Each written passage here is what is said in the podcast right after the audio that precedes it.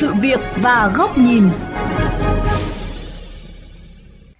Thưa quý vị thính giả, tham gia bảo hiểm nhân thọ đang là câu chuyện được bàn tán nhiều hiện nay. Sau những ngày dư luận xôn xao về một số diễn viên cho rằng mình bị lừa vì nhân viên bảo hiểm nhân thọ không tư vấn rõ ràng, một số điều khoản trong hợp đồng hoặc khách hàng bị bỏ bê, thiếu trách nhiệm, khiến nhiều người lo lắng. Đây sẽ là nội dung được đề cập trong chương trình Sự việc và góc nhìn hôm nay.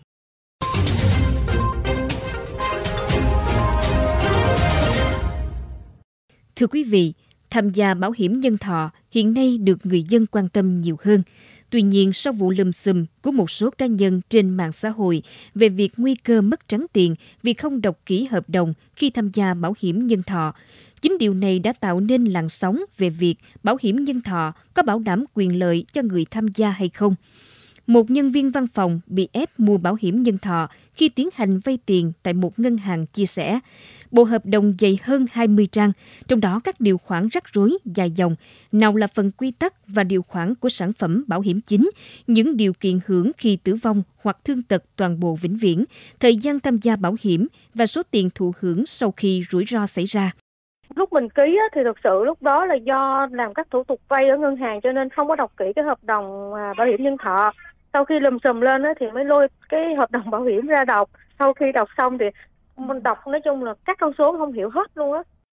Qua ý kiến trên cho thấy, người dân tham gia vào bảo hiểm nhân thọ để bảo vệ mình trước rủi ro là hoàn toàn đúng. Quan trọng, bảo hiểm nhân thọ có mang lại lợi ích cho người tham gia hay không chính là nhân viên tư vấn bảo hiểm. Nhiều người đang mua bảo hiểm nhân thọ tỏ ra khá bình tĩnh khi bản thân đã hiểu rõ hợp đồng và mục đích ban đầu khi mua bảo hiểm. Hợp đồng bảo hiểm nó là một cái hợp đồng giữa doanh nghiệp và cá nhân, nhưng nó là hợp đồng bảo hiểm chứ không phải là đầu tư. Cho nên là nó sẽ bảo vệ mình trước những rủi ro trong cái thời gian mình được bảo hiểm, ờ, chứ không thể nào mà tính lời lãi ở đây được. Theo chuyên gia kinh tế Trần Nguyên Đáng, nhiều nước xem bảo hiểm nhân thọ là quốc sách hàng đầu. Người dân tham gia bảo hiểm nhân thọ khi có sự cố không mong muốn xảy ra như tai nạn, bệnh tật hiểm nghèo thì sẽ được bảo hiểm chi trả một phần hoặc hoàn toàn. Điều này không ảnh hưởng quá nhiều đến đời sống kinh tế của gia đình họ. Những trường hợp có phát sinh vướng mắc trong hợp đồng bảo hiểm là trách nhiệm thuộc về cả hai bên, khách hàng và bên tư vấn bán bảo hiểm. Ông Trần Nguyên Đáng phân tích. Vì cái đặc thù của bảo hiểm nhân thọ là nó là một cái mảng của ngành tài chính cái hợp đồng được thiết lập dựa trên những cái sự kiện có thể sẽ xảy ra trong tương lai. Và chính vì vậy mà cái câu chữ trong hợp đồng người ta có tính khái quát rất là cao và hợp đồng nó được chuẩn hóa bởi các cơ quan quản lý nhà nước.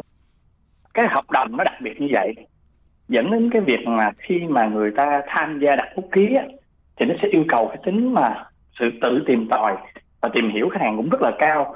Ngoài ra ngành bảo hiểm cũng có một cái đặc thù đó là có thêm cái người gọi là đại lý bảo hiểm là người làm nghề tư vấn bảo hiểm. Mọi người cứ nghĩ rằng đó là những người đi chào bán bảo hiểm không là không có đúng. Họ có rất nhiều cái công việc được nhà bảo hiểm ủy quyền. Hiện nay, những phát sinh không mong muốn xảy ra giữa người tham gia bảo hiểm và bên công ty bảo hiểm phần lớn thuộc về các nhà tư vấn bảo hiểm. Việc tuyển dụng nhân viên tư vấn của các đại lý hiện nay rất dễ dãi, thiếu trách nhiệm, thiếu tâm, khiến người tiêu dùng hoang mang – ngành bảo hiểm nói chung và ngành bảo hiểm nhân thọ nói riêng mang đến sự đảm bảo về mặt rủi ro cho khách hàng khi xảy ra tai nạn không mong muốn. Nói điều này cho thấy tuyển dụng tư vấn viên có đủ trình độ, kiến thức, chuyên môn và có tâm với nghề là điều hết sức cần thiết. Về phía khách hàng, đọc kỹ hợp đồng trước khi đặt bút ký tham gia bảo hiểm cũng là một trong những nhân tố hết sức quan trọng để quyết định hợp đồng mang lại giá trị đích thực giữa người tham gia bảo hiểm và công ty bảo hiểm – Ông Nguyễn Hoàng Nam, Giám đốc Kinh doanh Bảo hiểm FWD cho biết. Ví dụ bản thân mình xác định được mình cần cái công ty bảo hiểm để làm gì trước khi tìm hiểu cái dịch vụ thì rõ ràng mình là cái người đi tham gia hãy nói cái nhu cầu của mình trước để cho người ta biết và người ta tư vấn làm sao cho nó phù hợp chính xác với cái nhu cầu của người tham gia bảo hiểm thì đôi bên hợp tác với nhau thì trăm phần trăm nó sẽ hiểu với nhau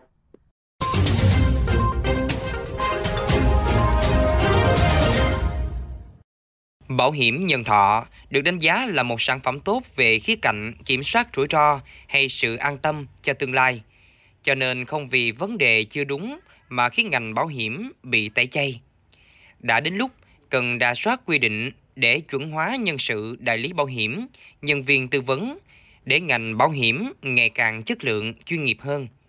Trong đó, cái tâm và trách nhiệm với nghề cần được xem trọng hơn nữa. Đây cũng là nội dung bài bình luận do nhà báo Bùi Trọng Điển, Phó Giám đốc kênh VOV Giao thông thực hiện. Xin mời quý vị cùng theo dõi.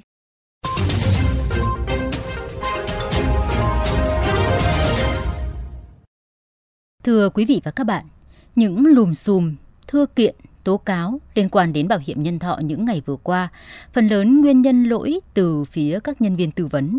Họ đã không làm tròn trách nhiệm và bổn phận, nghĩa vụ của mình với khách hàng, sẵn sàng dẹp quyền lợi chính đáng lâu dài của người mua khi hợp đồng đã được ký. Hành vi kinh doanh thiếu chuyên nghiệp, thậm chí vi phạm đạo đức của các tư vấn viên này có lẽ bắt nguồn từ cái gốc là không được đào tạo bài bản, chuyên sâu từ các công ty bảo hiểm.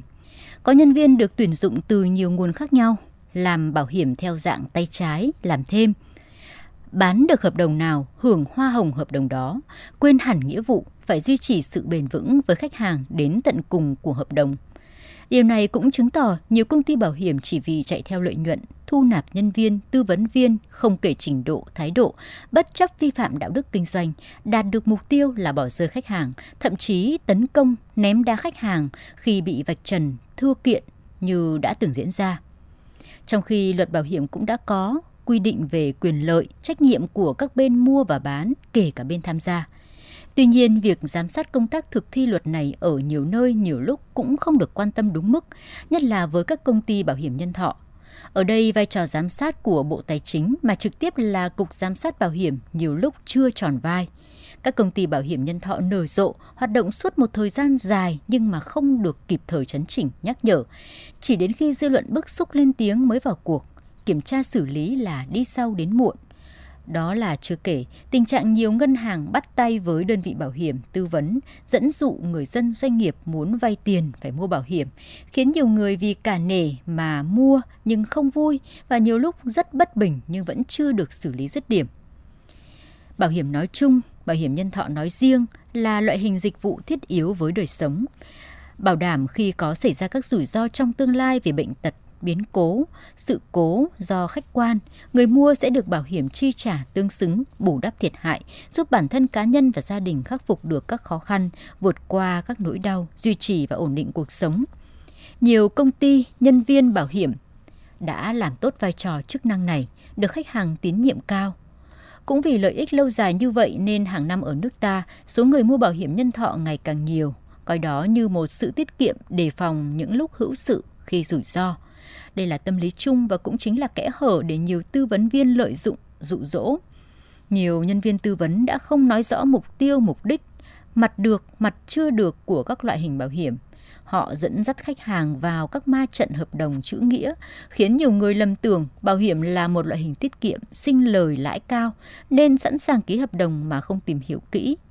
Chỉ đến khi đối chiếu hoặc gặp sự cố bị à, bẻ chĩa mới tá hỏa là mình bị tư vấn viên đánh lạc hướng, dẫn dụ ký đại và giờ gánh hậu quả.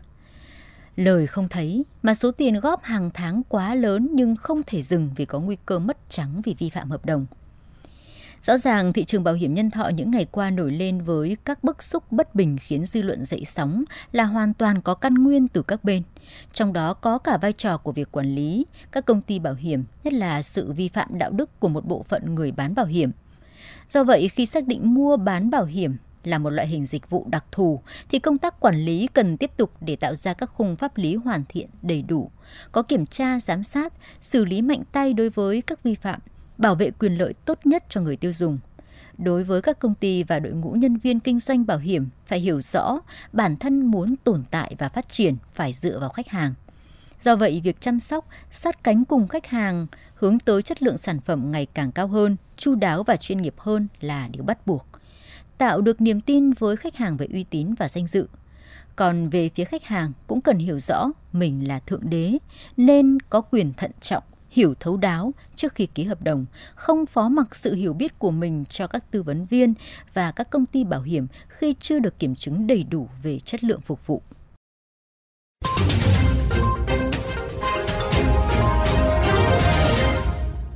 Đến đây, Thời lượng của chương trình Sự việc và góc nhìn cũng đã hết. Xin chào tạm biệt và hẹn gặp lại quý vị trong các chương trình lần sau.